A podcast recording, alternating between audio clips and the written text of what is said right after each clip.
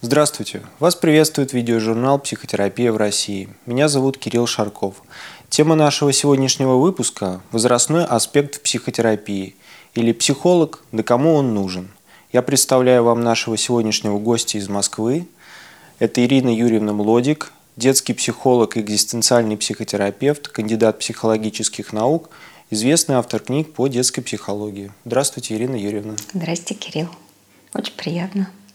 Взаимно. Ирина Юрьевна, многие знают вас преимущественно как детского психолога и автора книг по детской психологии.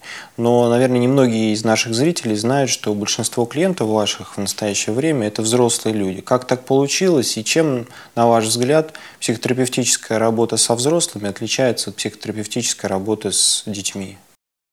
Да, действительно, моя практика началась с того, что я работала в детском центре и работала с детками – и когда я с ними работала, меня поражало несколько таких вещей, да, в частности то, как каждый ребенок приспосабливается к жизни в своей семье. Он, ребенок uh-huh. приспосабливается отдельно к маме, отдельно к папе, отдельно к бабушке и ко всем другим членам своей семьи. И я стала думать о том, чем он иногда платит за свое приспособление. приспосабливаясь к этим людям, он иногда вынужден с папой быть таким, с мамой быть таким, с бабушкой быть таким.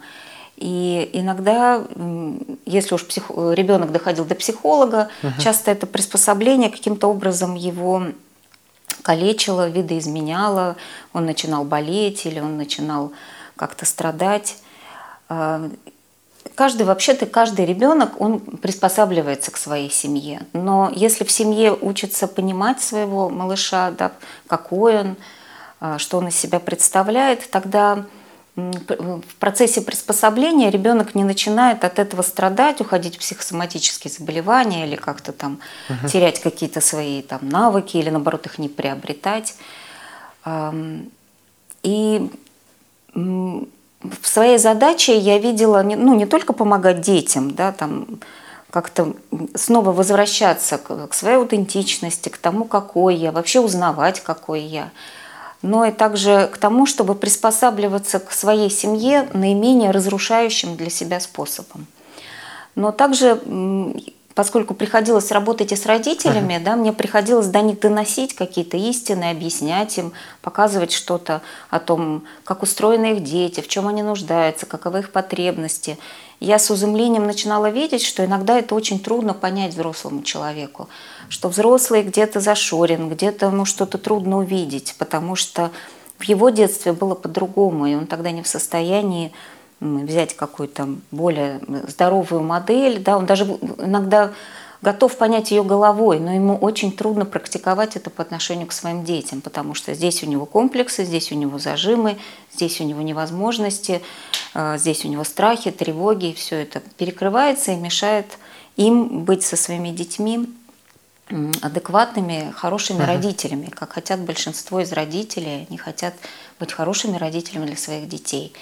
И тогда ко мне ну, пришла в голову идея, и в это время я обучалась на взрослую психологию, взрослую психотерапию, я понимала, что ну, если работать вот с этими родителями, то они будут гораздо меньше калечить своих детей, они будут лучше их понимать, они будут лучше их видеть, угу. слышать, а не свои тревоги, комплексы и проблемы. И постепенно я начала работать со взрослыми тоже, но поскольку мне это было тоже очень интересно, я училась, развивалась в эту сторону, то постепенно процент моей работы со взрослыми людьми сместился и стал больше. А деток я по-прежнему консультирую, но пока это в рамках консультирования сейчас происходит. Uh-huh. Там приходит родитель с ребенком, я им рассказываю, ну, что там происходит. Я их пытаюсь услышать, пытаюсь, чтобы они услышали друг друга, организовать вот эту возможность. Uh-huh. И если кому-то из них нужна помощь, я их просто направляю к коллегам, и тогда происходит работа. Иногда это работа в семейной паре, иногда это работа со взрослым родителем идет, иногда с ними работают дети. Если думать про отличия, чем отличается работа с ребенком и со взрослым, то на самом деле работа с ребенком чем-то сложнее, чем-то проще. Сложнее тем, что ну, трудно привести его, посадить, вот как вас, и сказать, ну uh-huh. что, голубчик, какие проблемы у вас, расскажи. Да? Uh-huh. Ну и понятно, что какой-нибудь трехлетний голубчик не расскажет нам uh-huh. ничего, не факт, что он говорит, и у него недостаточно рефлексии, чтобы рассказать, что же его мучает. И тогда в детской психотерапии это происходило через то, что я организовывала для ребенка пространство. Это могло быть рисование, игра, какая-то деятельность, в процессе которого, э, в процессе которых проявлялась э, тот какой-то дефицит, та потребность, которая в ребенке не удовлетворена или фрустрирована его родителями. И тогда мы в процессе этой работы удавалось что-то либо прожить, либо проговорить вместе с детьми, либо потом объяснить их родителям.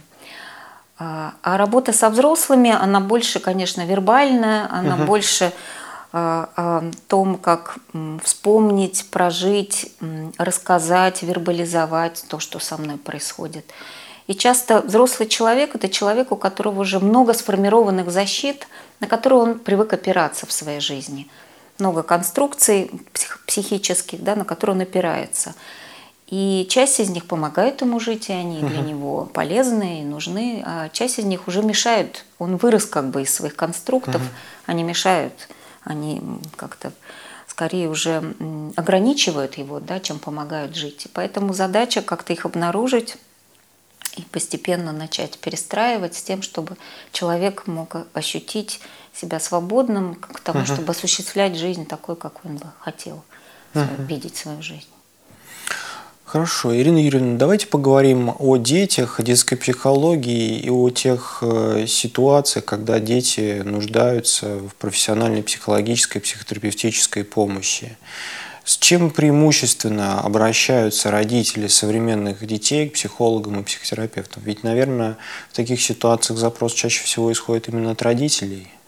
Да, сейчас все больше родителей как-то начинают понимать, что если у ребенка трудности и проблемы, не надо его мучить, там, не знаю, ругать, пинать, стыдить, да, что проблема ребенка это, возможно, проблема психологическая, uh-huh. какой-то специально обученный человек поможет в этом разобраться. А, раньше, когда таких специалистов не было, родитель иногда терялся, злился, да, он пытался ребенка переделывать, кричать, наказывать. Да, это, конечно, не приводило к позитивным результатам. Теперь, к счастью, все больше родителей понимают, что если ребенок попал в какую-то трудность, он чего-то не может, можно привести его к психологу. И сейчас из наиболее таких популярных тем, которые ко мне приходят, uh-huh. ну, наверное, 90% лидируют в этом проценте это запрос под названием «Мой ребенок ничего не хочет». Он не хочет учиться или он не хочет вообще ничего. Угу. И это, конечно, проблема не только родительская, да, это проблема нашей школы во многом, которая говорит такую, на мой взгляд, ужасную вещь. Они говорят, «А, родители, вы должны вместе с ребенком делать уроки, вы должны его контролировать, вы должны его понукать, вы должны его следить за его уроками, угу. да, и тем самым школа отнимает у ребенка э, возможность заниматься своим делом, то есть возможность, чтобы учеба была его делом. А, учеба становится делом родителя, делом учителя, кого угодно, да, но не его самого. И, конечно, это приводит к тому, что ребенку совершенно не хочется заниматься.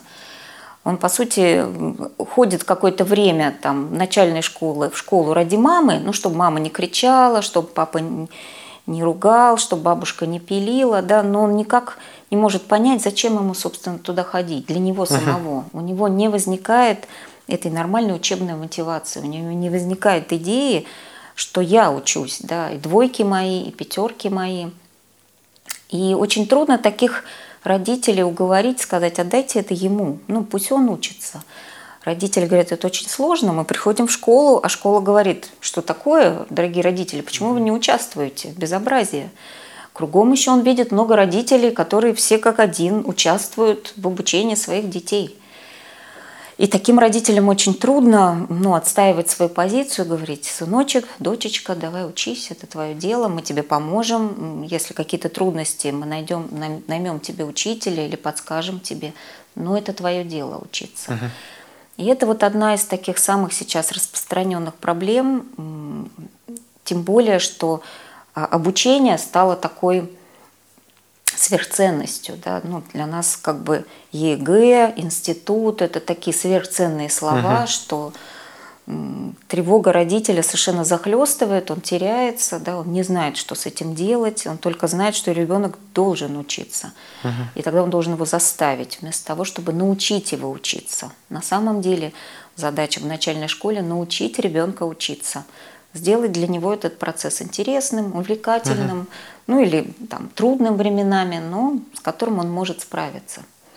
Вот это одна из таких самых частых, наверное, сейчас запросов uh-huh. и проблем. Да. Иногда это бывают э, детские страхи, иногда это бывают психосоматические болезни, заболевания, к сожалению, уже когда какая-то неразрешенная проблема ребенка уже вылезла в виде его каких-то аллергий, uh-huh. нейродермитов, э, энурезов и еще каких-то других уже чисто физиологических проблем. Uh-huh. Это очень стимулирует родителя к тому, чтобы привести ребенка на терапию или к психологу.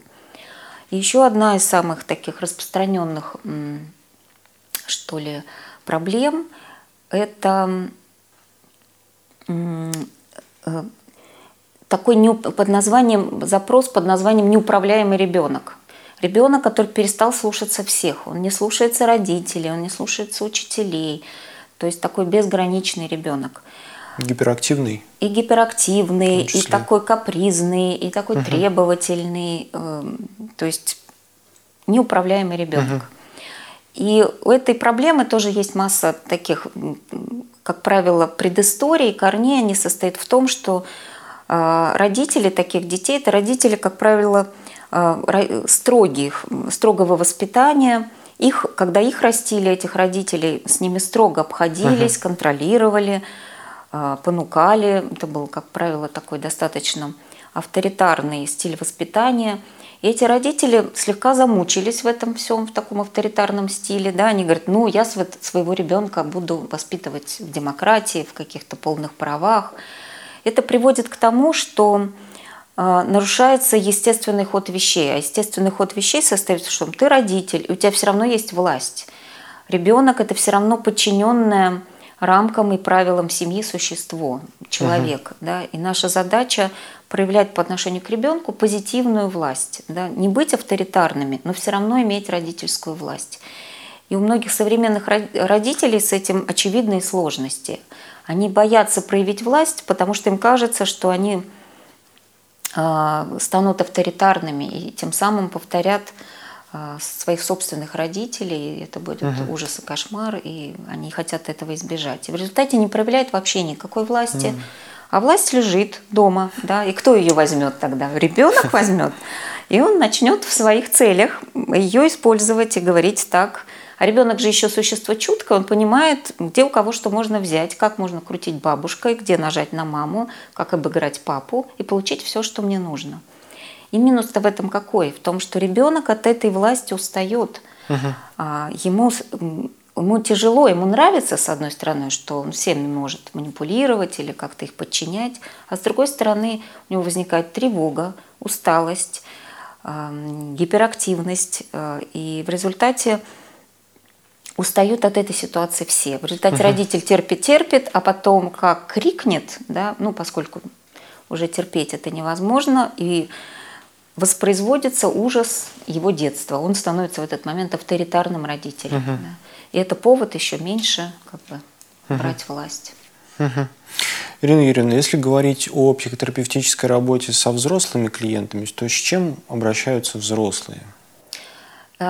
Самое сейчас распространенное – это нарциссические проблемы, нарциссические нарушения. Это человек, который загнал себя своими ожиданиями, стремлениями.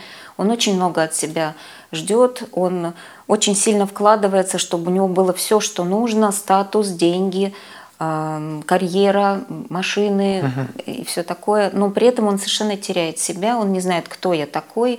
И среди них очень много мужчин и женщин после 30, которые говорят, у меня из жизни все, только я страшно пуст, и мне тяжело, и я не знаю, как жить дальше. Uh-huh. Вот сейчас очень много таких людей. Ирина Юрьевна, существует еще особая группа людей, это подростки, они уже не дети, но еще и не взрослые. Что волнует современных российских подростков? Насколько востребована среди них психотерапевтическая помощь? Среди них обычно не очень, но очень обычно востребована среди их родителей, поскольку угу. когда ребенок входит в подростковый кризис, он начинает вести себя так необычно, что родителю иногда бывает очень трудно с этим справиться. У родителей у подростков обычно резко возрастает тревога, беспокойство, у них возникает очень много разных чувств. Им uh-huh. кажется, что они теряют своего ребенка, ребенок выходит из-под контроля, он не делает то, что он делал раньше. И, как правило, родители приходят к психологу с каким-то, ну, часто даже не всегда ясным запросом из разряда «сделайте с ним что-нибудь», да, «верните uh-huh. мне моего чудесного мальчика». Uh-huh. И тогда моя задача часто приходится объяснять родителям, что именно переживает подросток, для чего, почему он ведет себя так или иначе, для чего ему его кризис, какие задачи он должен пройти в этот, uh-huh. в этот период, да, совершить в этом возрасте. А, очень часто, к сожалению, подростку бывает очень тяжело от того, что родитель видит в нем какого-то неправильного человека, Угу. Иногда даже личного врага. Вот он, вот это он мне делает на зло, говорят родители. Да что же это такое? На самом деле подросток делает просто то, что положено в его возрасте и то, что положено в его кризисе. И он очень, как правило, страдает от неуважения родительского, от неподдержки взрослых вокруг него, потому что подростков все начинают гонять. Учителя, родители, люди на улице, да, они раздражают всех. Хотя при этом они очень нуждаются в помощи, в понимании – а, в том, чтобы их услышали и поняли. Четыре задачи основных подросток а, должен в этом возрасте совершить. Я сейчас кратко их перечислю, просто чтобы родители тоже знали.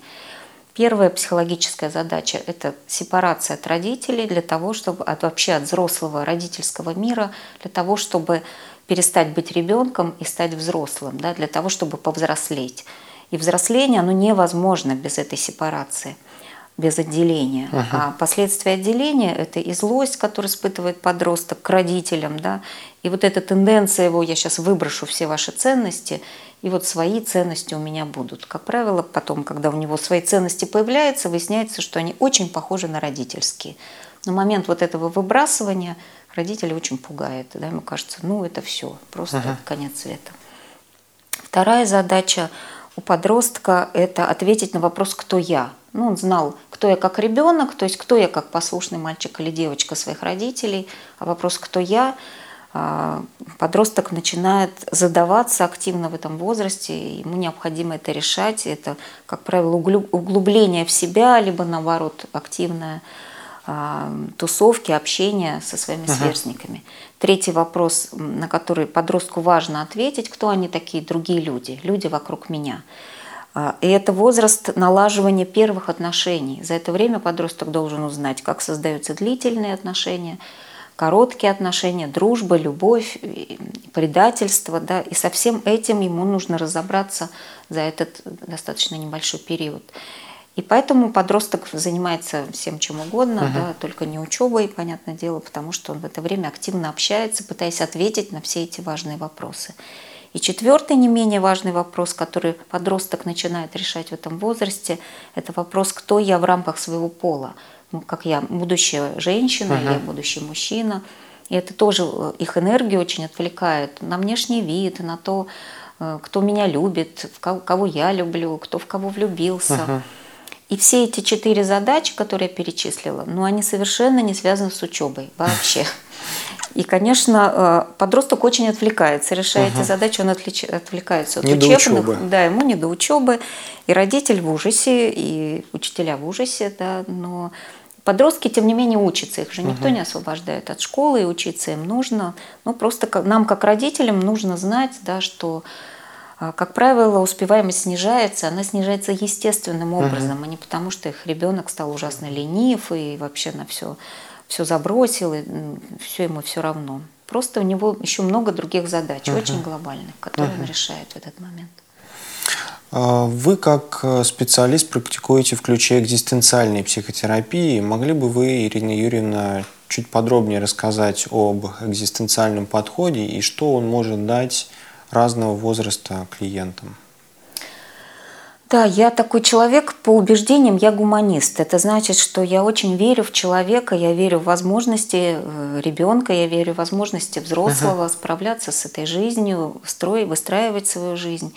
С ребятками, с детками я, конечно, больше работаю в гештальт-подходе, потому что он сфокусирован на контакт, на потребности. Это uh-huh. то, что, мне кажется, детям нужно. А со взрослыми я работаю в рамках экзистенциального подхода, потому что, на мой взгляд, он несет очень большие возможности – а, развернуть передо мной бытие человека. Да? Это подход бытийный, на мой взгляд. Uh-huh. Да? И человек может в процессе регулярных встреч со мной, он такой долгосрочный подход, разворачивать ткань своего бытия, такой, uh-huh. как, старый ковер, да, сотканный с ним, за, им за жизнь. Да? И мы можем смотреть, как связана его жизнь с разными событиями, с разными чувствами. А, нравится ли ему этот ковер, да, где какие-то узелки, uh-huh. где что-то не так, да, и мы смотрим систему бытийных конструктов, из которого это сложено, да, и если мы видим, что какие-то конструкты уже не нужны и устарели, то, о чем я говорила в начале, то постепенно мой клиент, понимая и переживая это, может какой-то момент их изменить. Да, и он меняет их, конечно, сам, а не, а не я за него. Он в какой-то ага. момент понимает, что пришла пора поменять те установки, на которые я привык опираться. Да. Если я привык опираться на том, что надо быть хорошим мальчиком, в конце концов я решаю быть не хорошим мальчиком, а хозяином своей жизни, да, и делать что-то, что я решаю, что важно для меня. Поэтому экзистенциальный поход дает много возможностей, но минус его в том, что он не является краткосрочной терапией, uh-huh. он не быстрый. И там за, за две встречи мы проблем явных не решим, хотя какое-то понимание, облегчение будет, но uh-huh. точно не решим всех проблем. Понятно.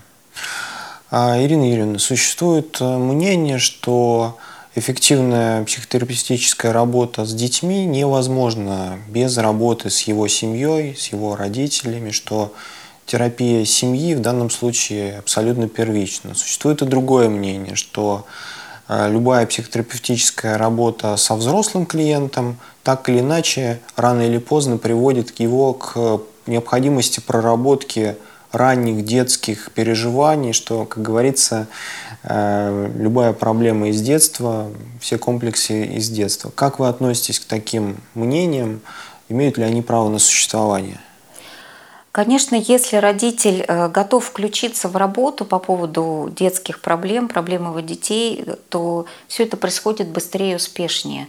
Но если мы работаем с категорией людей, которые не готовы сами угу. проходить там, психотерапию или получать психологическую помощь, готовы только привести к ребенку, ребенку помочь тоже можно. Просто это будет дольше, сложнее, эффективность это будет такая неоднозначная, угу. да, потому что нам очень трудно поменять семейную систему, работая только с ребенком. Поэтому, конечно, я чаще всего мотивирую родителей к тому, чтобы идти разбираться с тем, как устроена их семейная система или с тем, как устроены они сами. Потому угу. что если их ребенок страдает, это точно практически, что они делают что-то не так. Да? И с этим можно разобраться. Что толку виноватиться, можно пойти к психологу. И когда родитель приходит, мы достаточно быстро приходим к тому, что ему сложно что-то делать именно потому, что э, в детстве глубоко когда-то запечатлелось у него именно так, связалось именно так. Родителю. Сложно. Родителю сложно, угу. да.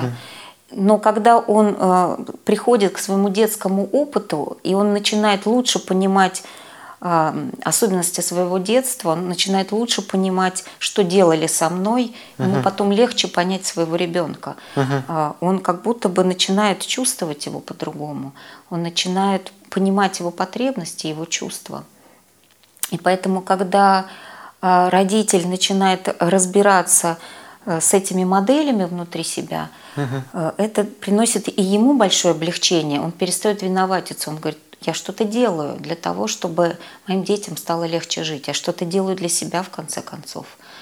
А, а второе, конечно, дети чувствуют облегчение иногда просто почти мгновенно. Да? Ага. Родитель начал работу, с ребенком никто не работает, но от того, что меняется родитель, у ребенка пропадают симптомы, да, угу. потому что настолько важная фигура, родитель, так много он вносит в эту семейную систему, так сильно к нему подключен, как правило, ребенок, что взявший на себя ответственность разобраться с собой родитель, угу.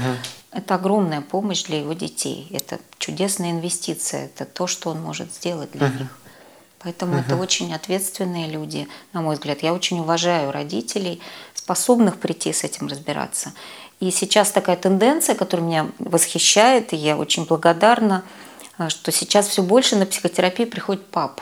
Mm. То есть отцов, которые приходят и тоже, они хотят участвовать, они приходят на семейную консультацию, они говорят, да, мне нужно работать, я не хочу бить своего ребенка, я не хочу унижать его, но я это делаю, я не могу перестать. И поэтому я очень уважаю таких мужчин, отцов, как правило, их очень поддерживаю, потому что это очень ответственная позиция. Мужчине не просто прийти к психологу, кажется, что это какое-то женское дурацкое занятие, да? а на самом деле это очень ответственный шаг и вызывает много восхищения. Угу. Я хотел уточнить, как вы относитесь ко второму мнению про то, что все комплексы из детства – Оттуда тянутся многие нити. Конечно, угу. в процессе жизни мы можем столкнуться с какими-то ситуациями, тоже травматичными для нас, современными для нас. Но, как правило, на мой взгляд, мы настолько опосредованы нашим прошлым, да, что э, как правило, даже вот это поздние травматические ситуации или поздние наши сложности, с которыми uh мы сталкиваемся, корнями они уходят туда, да, что-то тогда мы не могли, да, чего сейчас мы так организуем свою жизнь, что организуем в том числе сложности, uh-huh. с которыми мы сталкиваемся. Поэтому, ну, я как экзистенциальный психолог, конечно, считаю, что Фрейд был прав. Очень многое у нас из детства, и знаю это по себе, как по клиенту, как по человеку. Вижу очень много связей в своей жизни с тем, что я стала именно такой, потому что очень многое вызрело еще тогда. Ирина Юрьевна, я благодарю вас за то, что вы смогли найти время в период вашего насыщенного визита в Санкт-Петербург и поучаствовать в записи программы. Спасибо большое. В завершении хотел спросить, психолог, да кому нужен все-таки? Кирилл, спасибо и вам. Ну, мне кажется, что это очень важный вопрос, и сейчас очень многие о нем спрашивают. Мы с вами охватили несколько возрастных категорий. Выясняется, что он может оказаться нужен практически всем. Психолог нужен и детям, психолог нужен подросткам, и психолог нужен взрослым людям для того, чтобы осознавать себя и делать в этой жизни что-то не автоматически, раня себя или других людей, uh-huh. да, а для того, чтобы делать что-то в своей жизни осознанно, понимая, кто я и что я делаю, для чего я на этой земле. Спасибо большое. Спасибо. Спасибо, спасибо большое, уважаемые зрители. До новых встреч. До свидания.